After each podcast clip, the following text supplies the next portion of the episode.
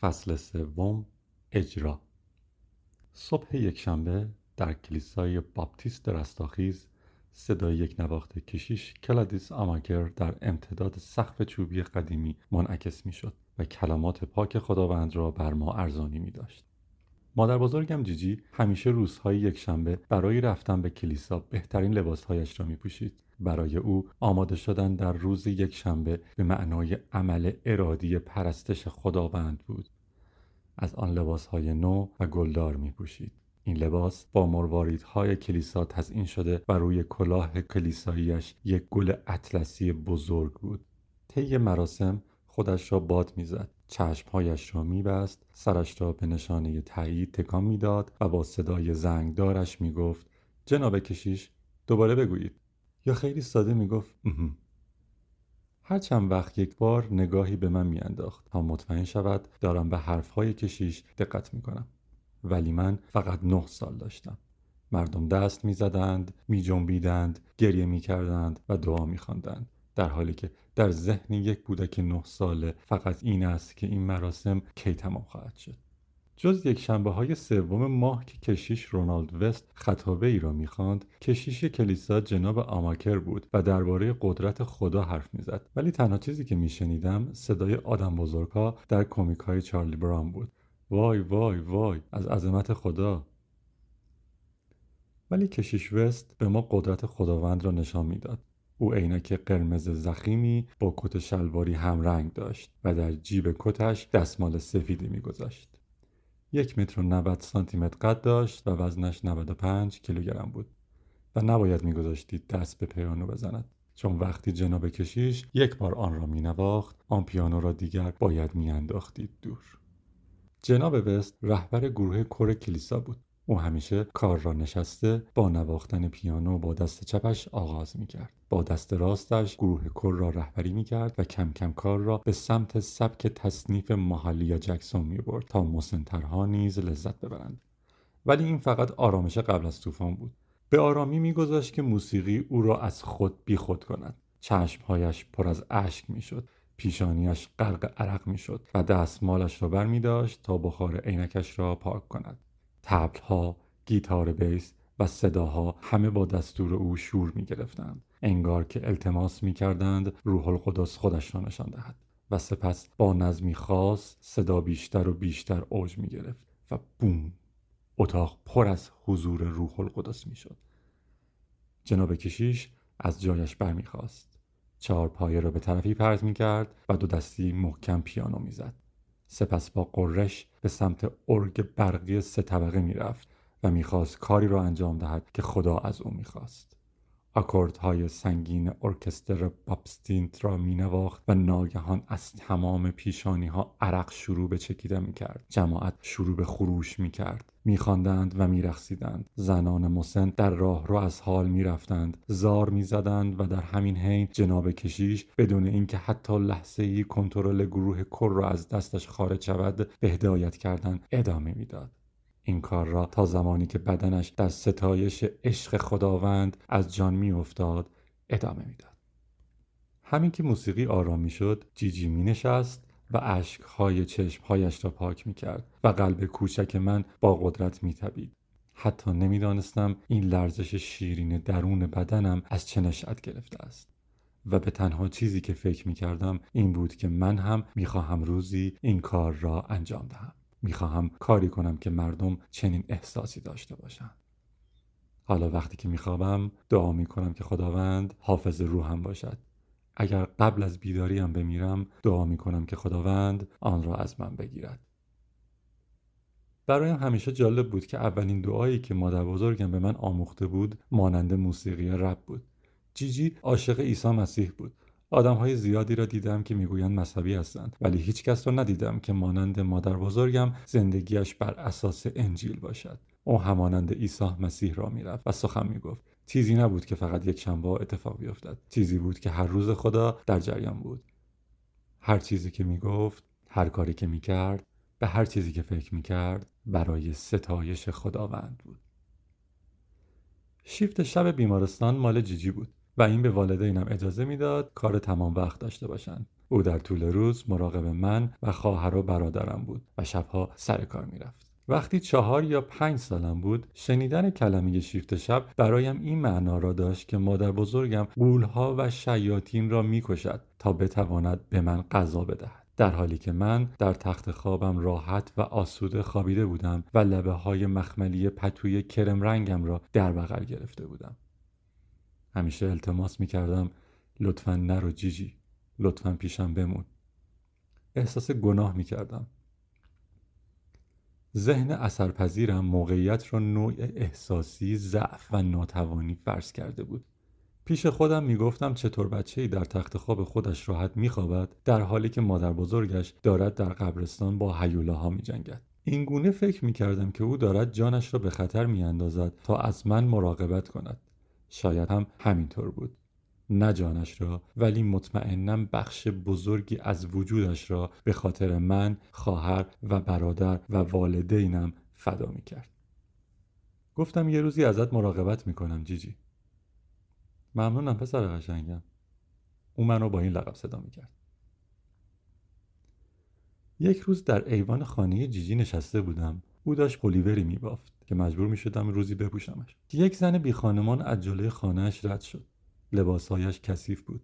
صورتش سیاه بود و چشمان فرو رفته ای داشت. سیاهی صورتش ترکیب کثیفی و آفتاب سوختگی بود.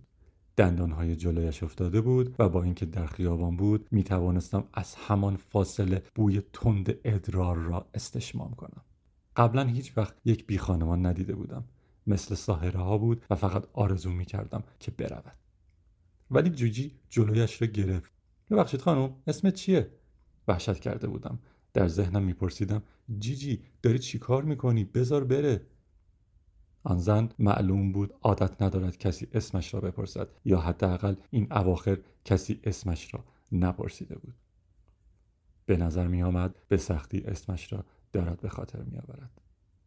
بعد از مکسی طولانی به مادر بزرگم نگاهی کرد و گفت کلارا. جیجی انگار که با هم دوستان قدیمی بودند گفت ویل ایشون خانم کلارا هستن. با تمام شدن جملهش از پله های حیات جلوی پایین رفت و دستش را دور گردن کلارا انداخت. جیجی گفت منم هلنم. بعد او را به داخل خانه دعوت کرد. ذهن من بین انزجار و ترس در نوسان بود ولی قرار بود وضعیت از این هم بدتر شود. اول به آشپزخانه رفتند. جیجی غذایی را که در یخچال آماده بود به کلارا نداد. در عوض برایش غذای تازه پخت وقتی کلارا داشت غذا می‌خورد مادر بزرگم به او لباسی داد و تمام لباسهای او را گرفت شست و تا کرد. جیجی صدا کرد ویل با خودم فکر کردم یعنی با من چیکار داره؟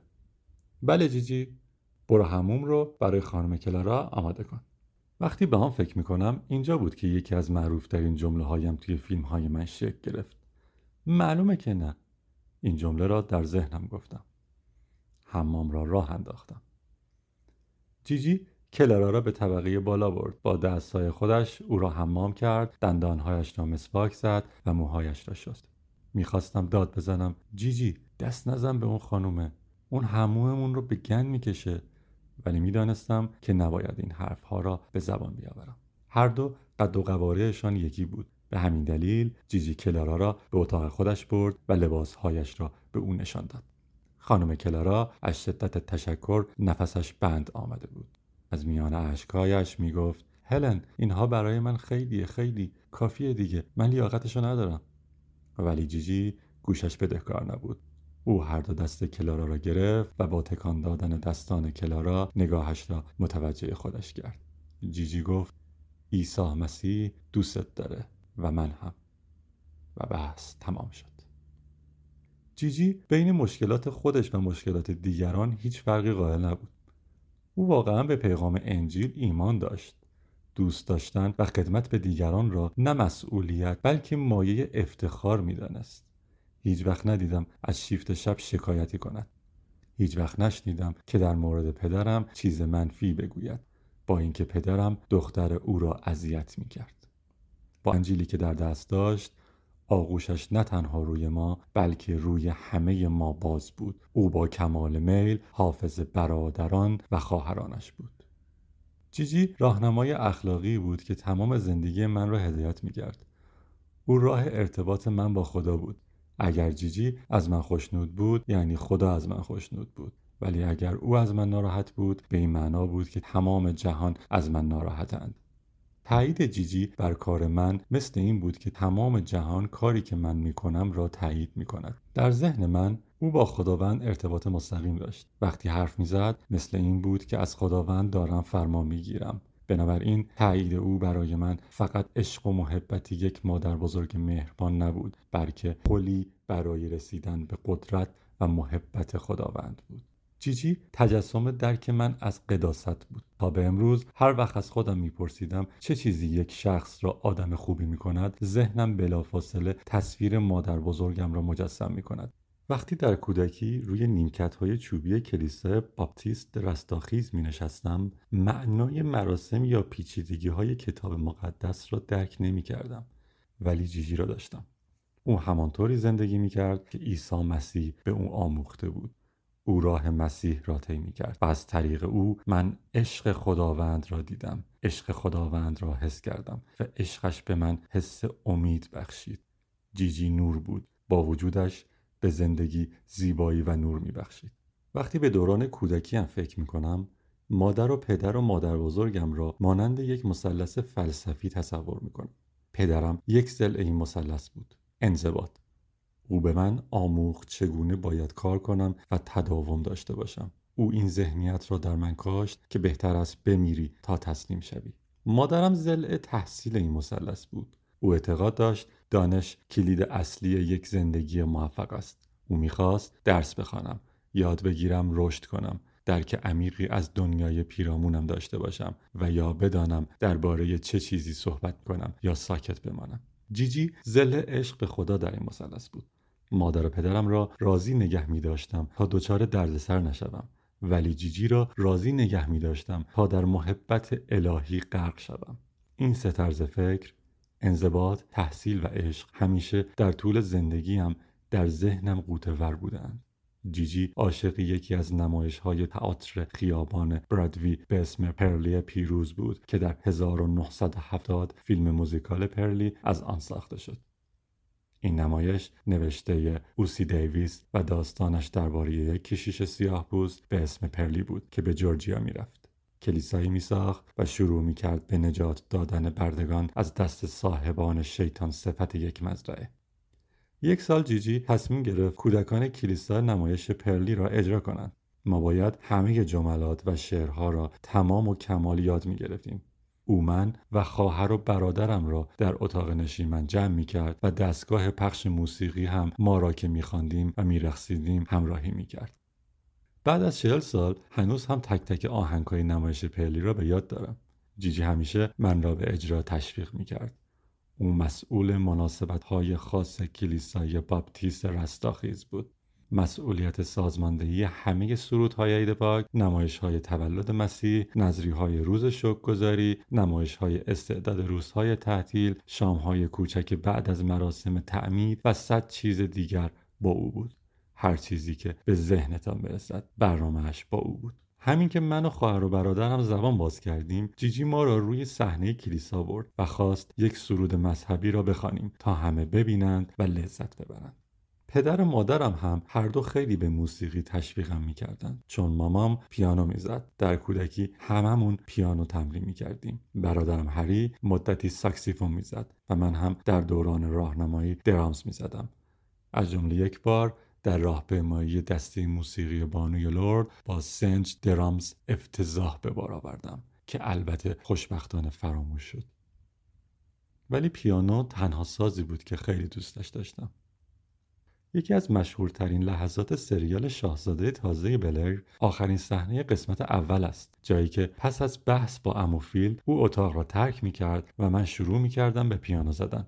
تهیه کنندگان سریال در اصل برنامه ریزی کرده بودند که من پشت به پیانو بنشینم تا بتوانند هنگامی که در عمق حرفهای اموفیل تعمل می کنم دوربین را به چهرم نزدیک کنند. ولی وقتی من نشستم رو به پیانو نشستم و شروع کردم به نواختن قطعه محبوب مامام از بتهوون به نام برای الیزه. جیمز اوری شگفت زده چرخید و ایستاد. کل صحنه ساکت بود. همه داشتن میفهمیدند این سریال قرار است خاص باشد. البته منظور این صحنه این بود که هیچ وقت کسی را از روی ظاهر قضاوت نکنیم. تهیه کنندگان آنقدر تحت تاثیر آن لحظه قرار گرفتند که نگهش داشتند و آن لحظه اساس کل سریال شد. ولی بهترین اجرای پیانوی من یک دهه قبلتر رخ داده بود. یازده سالم بود و جیجی یک برنامه نمایش استعداد برای کودکان راه انداخته بود که پس از مراسم شکار تخم مرغ عید پاک در سالن رستاخیز برگزار می‌شد. من در کلاس پیانه قطعات احساسات موریس آلبرت را تمرین کردم. جیجی تا یک ماه هر شب از من خواست که آن قطعه را بزنم. بعد یک دفعه قافل گیرم کرد. پسر قشنگم می‌خوام روز عید این قطعه را برای همه بزنی. آن زمان این تنها قطعه بود که بلد بودم بنوازم و هیچ وقت به غیر از جلوی خانوادم مقابل کسی دیگری این قطعه را اجرا نکرده بود. گفتم سب کن جیجی نه من آماده نیستم. نوتها رو گن می‌زنم. لبخند زد. به آرامی گونم را نوازش کرد و گفت آه پسرم خدا براش اهمیتی نداره که نوت رو درست اجرا می‌کنی یا نه. جیجی قدرت جادویی داشت. هیچ وقت از اهرم اجبار استفاده نمی کرد ولی با این حال کسی نمی توانست در مقابلش مقاومت کند. دو هفته بعد با کت شلواری کرم رنگ در سالن رستاخیز کلیسا پشت پیانو نشسته بودم. جیجی در کنار صحنه می درخشید دستانم می لرزید دیویست نفر به من خیره شده بودند. سکوت انتظار. قلبم داشت از سینهام بیرون می‌زد. احساس می کردم می خواهد از جایش در بیاید. چه خودم بخواهم چه نه. جیجی رو به من سرش را تکان داد. نفس عمیقی کشیدم. نوت فا را با هر دشواری بود پیدا کردم و شروع کردم. محل قرارگیری پیانو روی صحنه به شکلی بود که بتوانم در طول اجرا با جیجی ارتباط چشمی داشته باشم. قطعه احساسات موریس آلبرت داشت در سالن رستاخیز کلیسا برای دیویس نفر تماشاچی نواخته می‌شد. ولی من داشتم فقط برای یک نفر اجرا می کردم و نگاهی که روی صورتش بود هنوزم توصیفش برایم سخت است.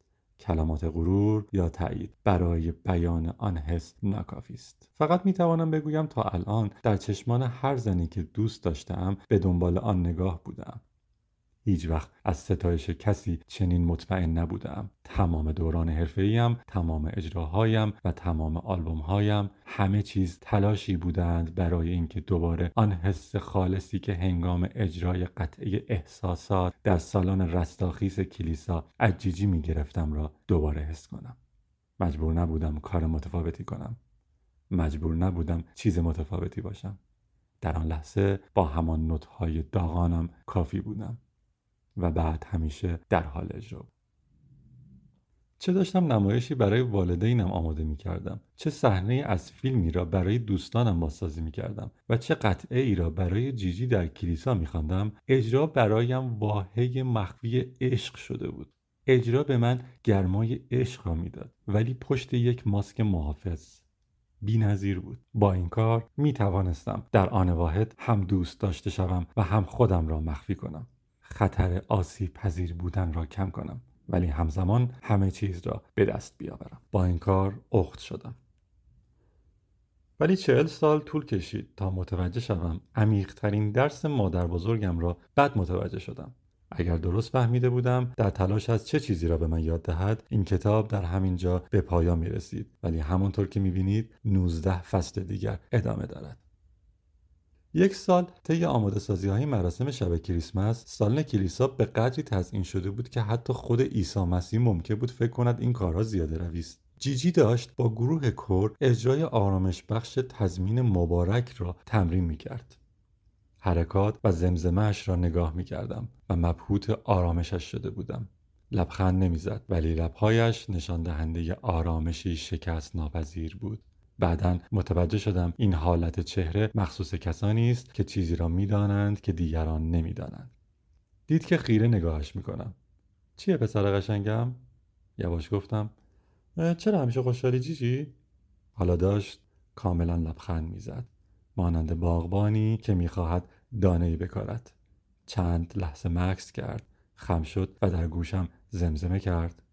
من به خدا ایمان دارم و شکر گذار رحمتش هستم. هر نفسی که می‌کشم برایم نعمت است. وقتی شکر گذار هستی ناراحت بودن محاله خدا خورشید و ماه را توی آسمان گذاشته. تو را به من داده کل این خانواده را به من داده و در عوض همه اینها فقط یک کار بر عهده من گذاشته. کارت چیه جیجی؟ گفت. دوست داشتن و مراقبت کردن از فرزندانش. برای همین هر جا که می‌روم سعی می‌کنم آنجا را بهتر کنم. سپس دستش را دراز کرد و نوک بینیم را لمس کرد. بینگ می‌بینی؟ تا حالا پنج یا شش بار در کل زندگیم مستقیم به من گفتن کاکاسیا.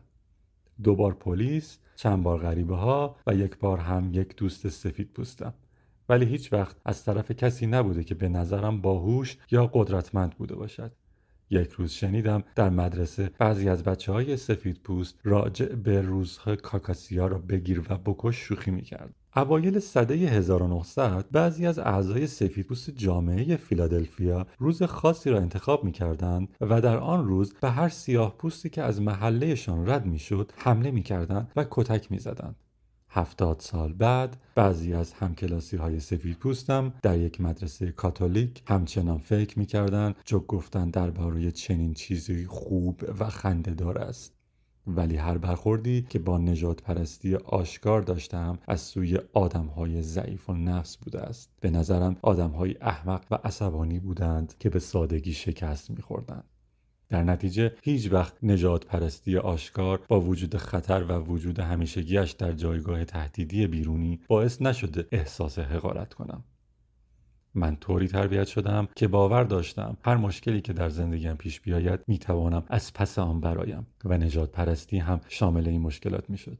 ترکیب کار سخت تحصیلات و خدا هر گونه مانع و دشمنی را از سر راه برمیدارد. تنها عامل متغیر سطح تعهد ما به مبارزه است. ولی هرچه بزرگتر می شدم بیشتر از تعصب خاموش و درونی اطرافم آگاه می شدم با انجام دادن کارهایی که همکلاسی های سفید پوستم انجام می‌دادند بیشتر از آنها به دردسر می افتادم.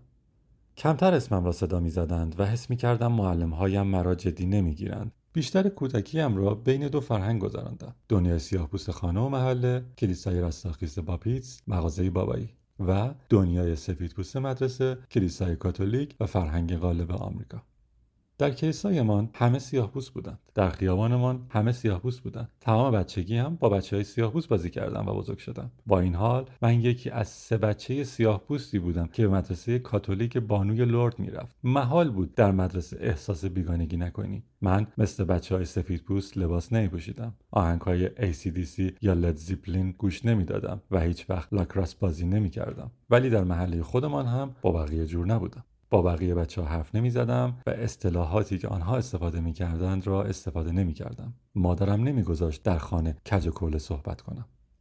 مامام در آموزش و پرورش فیلادلفیا کار می‌کرد و خیلی در نحوه صحبت کردن سختگیر بود یک روز شنید سر دوستانم داد می‌زنم که هی کجا مجاها میرین سرش را مانند شخصیت فیلم جنگیر با شگفتی تکان داد گفت امیدوارم برن پشت اون حرف اضافه در مدرسه هر قدر هم که مؤدب و باهوش بودم همچنان پسر سیاه پوسته بودم. در وینفیلد هم هر قدر با آخرین مد و موسیقی ها جلو می‌رفتم باز هم به اندازه کافی سیاه نبودم. شدم اولین هنرمند هیپ هاپی که برای سفید پوست ها هم مهم بود ولی مخاطبان سیاه پوست به من لقب ملایم داده بودند. چون راجع به چیزهای گنگستری صحبت نمی کردم. این رابطه نژادی چیزی بود که به شکلهای مختلف در بیشتر زندگیم درگیرش بودم. ولی مانند خانه اجرا و شوخی سپر و شمشیر من شدند از آن دلقک های معمول بودم که جوک می گفت و صدای مسخره از خودش در می آورد تا بقیه را بخنداند. تا وقتی که بچه بامزه بودم دیگه فقط آن بچه سیاه پوسته نبودم. با مزه بودن کوررنگ است. کمدی همه احساسات منفی را خونسا می کند وقتی از خنده دولا شده ای محال است عصبانی خشن یا پر از نفرت باشی. ولی متوجه شدم جوک هایی که ممکن بود در مدرسه بانوی لورد همه را از خنده بکشد در وینفیلد چیزی جز یک نگاه معنادار نصیبم نمی‌کرد و همچنین برعکس. فهمیدم سیاه پوستان و سفید پوستان به شوخی هایم واکنش متفاوتی دارند. دوستان سفید پوستم بیشتر طالب لحظه کلیتر من بودند. وقتی سبک و مسخره بودم و اداهای فیزیکی مثل شخصیت های کارتونی در می آوردم یکی از پسرهای سفید پوست مدرسه لرد یک بار تلاش کرد در دستشویی باد معدهش را آتیش بزنه. به نظرم کمی زیاده روی بود ولی نمی‌توانست خنده دار باشد. ولی جواب داد. آنها همچنین بازی با کلمات و جناس و کنایه های زیرکانه را دوست داشتند و همیشه پایان های شاد می‌خواستند. باید برای همه خوب تمام می‌شد. دوستان سیاه پوستم جوکهای واقعی تر و زمختر را میپسندیدند و در هسته کمدی طالب تکه واقع گرایانه ای از حقیقت بودند. آنها مسخره بازی هایم را یک ضعف می‌دیدند. اگر در وینفیلد سعی می‌کردم باد معدهام را آتش بزنم به حد مرگ کتک میخوردم. وقتی شوخی هایم برخاسته از موضع قدرت و ذهنیت مبارزه طلبی بود سیاه پوست ها واکنش بهتری نشان می‌دادند. تحقیر کردن، توهین کردن و خواباندن کل کسی که زیاد ادعا می کرد خیلی در میان آنها طرفدار داشت. آنها عاشق این بودند کسی چیزی که حقش است سرش بیاید. عدالت کارمایی. حتی اگر آن کس خودشان باشد. ما سیاپوستا عاشق خندیدن به خودمانیم وقتی می توانیم درباره چیزی جوک بسازیم درباره دردمان مشکلاتمان و دردسرهایمان تحملش برامون راحت تر می شود یاد گرفتم میان این دو دنیا حرکت کنم. اگر بچه های کوچه را میخنداندم کتک نمیخوردم. اگر بچه های سیاه پوست مدرسه را میخنداندم دیگر آن پسر سیاه پوسته نبودم. و اگر بابایی را میخنداندم به این معنا بود که خانواده ام در خطر نیست. داشتم باور می‌کردم خنداندن با امنیت برابر است. دانشمند کوچک ذهنم به دنبال چیزی بود به نام پاسخ اول. پاسخ اول جوک افسانه بینقصی است که هر کس آن را میشنود جدا از نژاد فرقه رنگ پوست سن محل تولد و گرایش جنسیش میخندد. هیچکس از قدرت چنین جوکی در امان نیست. در طول دوران کاریم و راستش در تمام عمرم این دغدغه ذهنیم بوده. تا ابد به دنبال بهترین ترکیب کلمات، بهترین تون صدا، بهترین بیان و بهترین حرکات بدن هستم. چنین چیزی موجب به وجود آمدن یک لحظه عالی کمدی می شود که در آن هارمونی انسانی موج می زند. ولی جدا از بلند پروازی هایم روزها در مدرسه بانوی لرد سخت و سختتر می شد. همیشه از نسبت دادن مشکلاتم در مدرسه به نجات پرستی بیرغبت بودم. بی احترامی های ریز، تعلیق های بیجا در کلاس های هفتم و هشتم، حذف شدن از مهمانی ها و برنامه های مدرسه. همیشه فکر می کردم آیا این مشکلات به خاطر این بود که من باپتیستی بودم که در مدرسه کاتولیک ها درس می یا به خاطر این بود که سیاه پوستی در دنیای سفید پوست ها بودم. مدرسه از والدینم اجازه خواست مرا غسل تعمید بدهند و کاتولیک شوم. ولی والدینم اجازه ندادند. حتی با وجود اینکه چنین کاری موجب می‌شد شهریه سالانه من 20 درصد کاهش یابد. آنها می‌دانستند که مدرسه لرد از لحاظ علمی از مدارس دولتی آن منطقه بهتر است و به همین علت اصرار می‌کردند که از پسش بر بیایم. عواست سال هشتم بود که دیگر نتوانستم تحمل کنم من در تیم فوتبال مدرسه بازی می کردم و ثابت کرده بودم بهترین دفاع فصل هستم 17 قطع توپ در ده بازی هر سال تیم فوتبال زیافتی برگزار می کرد که همه بازیکنها، والدین و مربی ها را برای شام در پایان فصل دور هم جمع می کرد. بچه هایی که جایزه می بردند باید جلو می نشستند و سپس روی صحنه راه می رفتند تا همه آنها را بشناسند. از آنجا که من بیشترین قطع توپ را در تیم داشتم قرار شد جایزه بگیرم. بهترین بازیکن دفاعی سال. ولی یک هفته قبل از مهمانی خواهر اگنس به من خبر داد به خاطر اینکه سابقه تعلیق از مدرسه داشتم قبل از اینکه حتی فصل شروع شود اجازه ندارم جلو بنشینم یا روی صحنه جایزه دریافتم. نامید بودم ولی فکر کردم عادلانه است. این یک قانون بود و به هر حال همه می‌دانستند من برنده شدم. ولی در شب مهمانی راست دمسی را دیدم که جلو نشسته و منتظر است که جایزه اش را بگیرد در حالی که جفتمان با هم معلق شده بودیم. این بیعدالتی خونم را به جوش آورد. خم شدم و در گوش مامان و بابایی گفتم که چه اتفاقی افتاده است. آنها بدون اینکه چیزی بگویند به یکدیگر نگاه کردند و در یک لحظه موافق نادر اما بیشک و تردید بلند شدند و با هم مهمانی را ترک کرد. توی ماشین تا خانه هیچ حرفی به هم نزدیم. چند روز بعد سر شام بابایی بدون اینکه سرش را از روی بشقاب غذایش بردارد گفت تو دیگه به اون مدرسه نمیری. و این آخر ماجرا بود. تابستان گرمی بود. کارمان گرفته بود و پول زیادی دستمان آمده بود. برای همین بابایی برای خودش یک دوربین کوداک سوپر هشت با یک پروژکتور خرید. در زمان خودشان این چیزها خیلی باحال بودند. دوربین لنز بزرگی داشت و یک بند چرمی هم داشت که به کمر بسته می‌شد تا از به فنا دادن وسیله به قیمت درآمد یک تابستان جلوگیری کند. اگر بابایی در زمان یا جای دیگری بزرگ شده بود قطعا هنرمند می‌شد. وقتی نوجوان بود یکی از معلمان مدرسهش یک دوربین به او امانت داد و از آن زمان او عاشق و دلباخته عکاسی شد. او کل فیلادلفیای شمالی را گشته و از آن عکاسی کرده بود و بعدها یاد گرفت چگونه در تاریک خانه فیلم را ظاهر کند. ولی وقتی عکاسی کم کم همه زمان و توجهش را جلب کرد والدین و معلمش به او یادآوری کردند که باید کار کند و پول در بیاورد. عکاسی تفریح گرانی بود. برای همین وقتی او را به مدرسه شبانه روزی فرستادند مجبورش کردند دوربینش را پس بدهد. قلبش شکسته بود ولی هیچ وقت عشقش به عکاسی را از دست نداد. دوربین جدیدش باعث شده بود از آن بابایی هایی شود که در مهمانی های جشن تولد یا کباب خوری دنبال بچه ها می و از همه کارهای بچه ها فیلم می گیرند. به بچه ها می گویند لبخند بزنند و کارهای جالب یا خنده دار کنند. به خاطر اینکه دوربین صدا نداشت می کرد تا در حرکتمان اقرار داشته باشیم. مثل چارلی چاپلین تا بتوانیم حرفها را با حرکت بدنمان بیان کنیم. بابایی پشت دوربین که می‌رفت از خود بیخود می‌شد. وقتی کار داشت کلا به فکر نظم و انضباط بود. ولی دوربین که دستش بود فقط دوست داشت من این طرف و آن طرف بپرم و مسخره بازی در بیارم. من کل توجه را می‌خواستم. حتی وقتی که از من فیلم نمی گرفت تمام تلاشم را می کردم تا در کادر باشم. عکس آزاری را من اختراع کردم. بعد از اینکه فیلم برداری تمام شد سریع به زیر زمین می‌رفت. ملافه روی دیوار میانداخت نوار فیلم را با دقت داخل پروژکتور میگذاشت. بعد از یک سری مشکل و کچکاری اعصاب خورد کن ناگهان ملافه روشن می‌شد. با ما یک سفر جاده‌ای یک جشن تولد نوار گلچین فیلم های خانوادگیمان بود.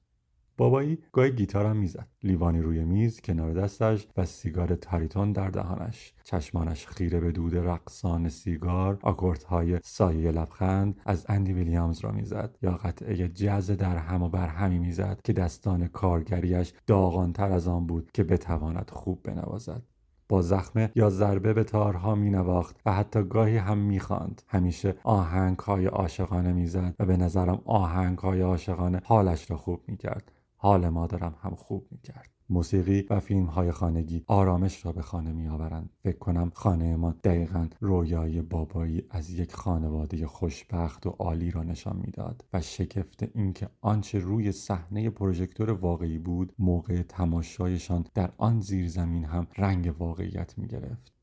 در همه تصویرها در حال خندیدن و لبخند زدن و شادی کردن بودیم. هیچ ترس و تنش و خشونتی در آنها نبود در آن لحظات کوتاه زندگی بابایی از هنرش تقلید می کرد چون همه من لبخند می زدیم می خندیدیم و با هم آواز می خواندیم. روانشناسان می‌گویند که رابطه امان با والدین در کودکی و اوایل بزرگسالی نقشه درکمان از عشق را شکل می‌دهد. وقتی در کودکی با والدینمان تعامل می‌کنیم بعضی رفتارها و خلق و خوها توجه دیگران را به ما جلب می کند و بعضی رفتارها و خلق و خوها باعث می شود احساس رها شدگی کنیم. رفتارهایی که توجه را به ما جلب می کند عشق را برای ما تعریف می کند بابایی از اینکه سخت کار می‌کردم و هر کاری را می‌گفت با دقت و پشتکار انجام می‌دادم مرا تحسین می‌کرد. وقتی آجر صافی را برای ساختن یک دیواری صاف استفاده می‌کردم او برایم دست می‌زد. مامام وقتی را دوست داشت که مغزم را به کار می گرفتم وقتی خرد و هوش من بیشتر در چشم بود متفکر درونم را خیلی تحسین می کرد مادرم الگوی من است. صبور باهوش قوی و دلسوز. ترجیح می‌داد کارها را با هم پیش ببریم ولی تنهایی هم به راحتی می توانست از پس کارها بر بیاید. اگر به استراحت نیاز داشتم مامان تنهایی از پس کارها برمی آمد درباره جیجی عشقی که به من داشت خاصیتی با شکوه و قدرت بخش داشت. هر وقت برای او اجرا می کردم احساس می کردم به منبع قدرتی وصل شدم که با وجودش امکان ندارم ببازم. او برایم مثل خورشید بود. اگر می توانستم کاری کنم که همه دنیا همان احساس را به من پیدا کند که جیجی موقع اجرای قطعی احساسات به من پیدا می کرد آن وقت تمام بود. نقطه اوج بود. مفهوم اجرا و عشق در ذهنم به هم آمیخته شد. عشق چیزی شد که با کارها و حرفهای درست به دست می آمد در ذهنم اجراهای خوب عشق را برای آدم به ارمغان می آوردند و اجراهای بد آدم را تنها و رها شده ول می کردند به دنبال اجرای بینقص محبت می آمد ولی اگر خراب می کردی تنها می شدی اجرا می کردم تا اعصاب خراب پدرم را خوب کنم. اجرا می کردم تا حواس خانوادهام را از تنش و افسردگی که داشت خانهمان را میبلید جدا کنم. اجرا می کردم تا به بچه های محله من را دوست داشته باشند. به همین دلیل من خوشحالی خودم و کسانی که دوست داشتم را در اجرا کردن می‌دیدم. اگر درست اجرا می کردم همه خوشحال و ام بودیم. اگر اجرایم بد پیش می‌رفت به دردسر میافتادیم. با محبت ترین حالت بابایی یا پشت دوربین بود یا پشت پروژکتور. بنابراین همیشه دوست داشتم مقابل دوربینش باشم و او هم این را دوست داشت. یکی از تنها موقعیت هایی بود که در کودکی من و او به خوبی همسو می شدیم. عاشق این کار بودم که داخل فیلم های خانگی پدرم باشم.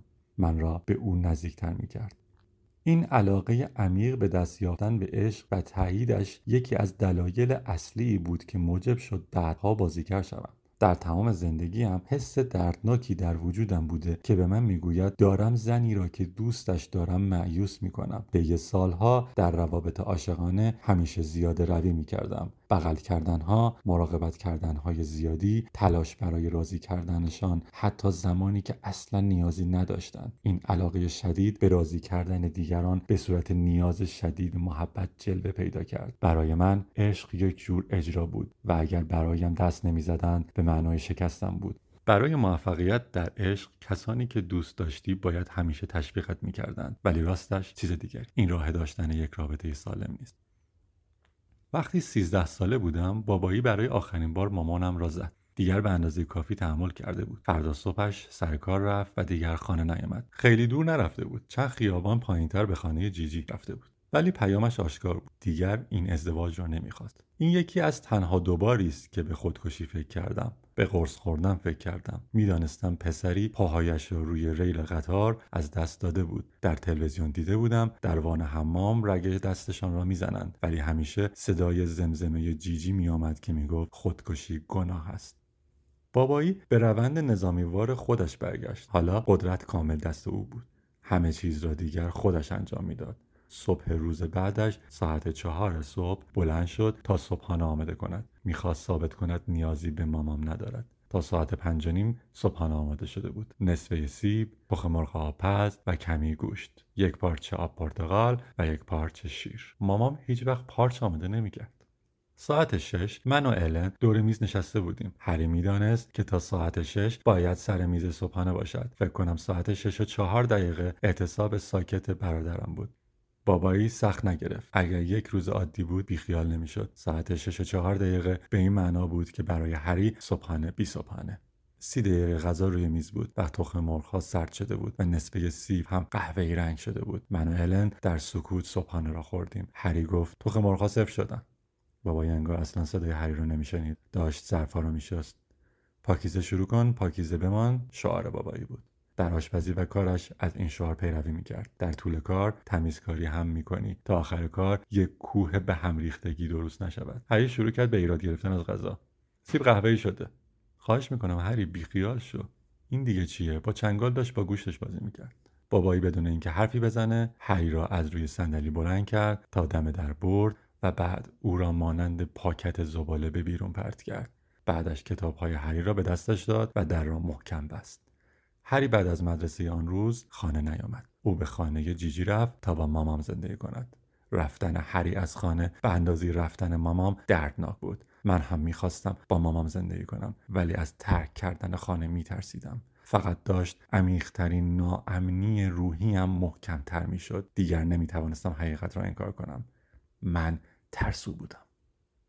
مامام سه سال در خانه جیجی زندگی کرد.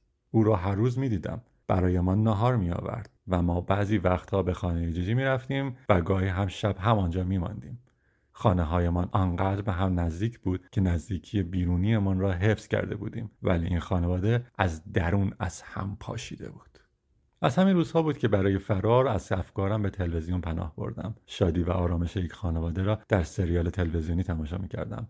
روزهای شاد، زمانهای خوب، بریدی بانچ، لاورن و شرلی مورک و میندی جک و تریپ در سریال سه نفری نماد حقیقت بود خانواده ای که در تلویزیون می‌دیدم را برای خودم آرمان می‌کردم آنها کاری را می‌کردند که من تلاش می‌کردم انجام دهم مشکل پیش می آمد. آقای کانینگهام عصبانی می شد. ریچی می ترسید و برای لحظه ای اوضاع به هم می ریخت. ولی بعد فونز یک چیز خنده‌دار می گفت و همه می خندیدند و برای همیشه با خوبی و خوشی کنار هم زندگی می کردند. بله دقیقا همینقدر راحت. من می‌خواستم نوجوان بیخیالی باشم که همیشه با پدر و مادرش کنار میآید. می‌خواستم پدر و مادری داشته باشم که همدیگر را دوست داشته باشند. می‌خواستم برخلاف قوانین آقای روپر با دو تا دختر زیبا زندگی کنم. حداقلش توقع داشتم یک آدم فضایی از آسمان بیاید و مشکلاتمان را حل کند. در عوض گیر کرده بودم در آشوب. ولی سریالی که از همه بیشتر دوست داشتم سریال دالاس بود. خانواده یوینگ یک خانواده ثروتمند نفتی تگزاسی بود که سرپرستیشان آقای جی آر پدر سالار با اراده بود. او همانطور که بابایی بر خانواده اسمیت حکمرانی می‌کرد بر خانواده یوینگ حکمرانی می‌کرد. جز اینکه جی آر خیلی ثروتمند بود. وقتی خانوادت پولدار باشد مردم آزادی عمل بیشتری به تو می‌دهند. شگفت انگیز بود. خانوادهشان اسم داشت. ساوت فورک یک عمارت 300 هکتاری در شمال تگزاس بود. تمام خانواده یوینگ خواهرها برادرها والدین مادر بزرگ و پدر بزرگ عروس و دامادها خاله و عموها دایی و عمه ها برادرزاده و خواهرزاده ها در عمارت ساوت فورک زندگی می‌کردند من هم می‌خواستم کل خانواده هم با هم زندگی کنند هیچ وقت آن صحنه ای که زندگیم را عوض کرد فراموش نمی کنم. به گذشته که نگاه می کنم اتفاق کوچکی بود. یک روز آفتابی عادی در شمال تگزاس بود. خانواده یوینگ برای وعده غذایی خانوادگی همیشگیشان دور هم جمع شده بودند. تصویر رفت روی بیرون آن امارت مجلل و سپس سو الند همسر آقای جی آر که با اسب برای صبحانه حاضر شد ذهن کم سن و سال من با دیدن این صحنه هیچ وقت دیگر مثل قبل نشد. او سوار بر اسب از خانه خودش در آن سوی ملک به خانه خانوادگی آمده بود. برای من سادفورک مثل بهش بود. ملکی که در آن همه با هم زندگی می کنند و زنم می تواند برای صبحانه با اسب بیاید. در همین حین در دنیای واقعیت ضعفهایم را بیشتر و بیشتر زیر لایه لایه اجرا پنهان می کردم شخصیت شاد و مثبت و سرخوشی پیدا کرده بودم. در مقابل ناهنجاری های دنیاییم استوار بودم. همیشه لبخند می زدم همیشه آماده خندیدن بودم. دنیایم هیچ مشکلی ندارد.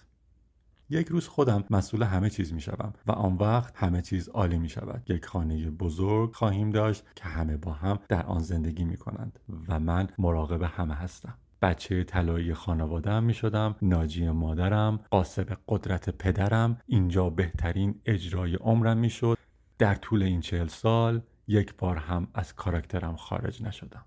حتی یک بار. پایان فصل سوم.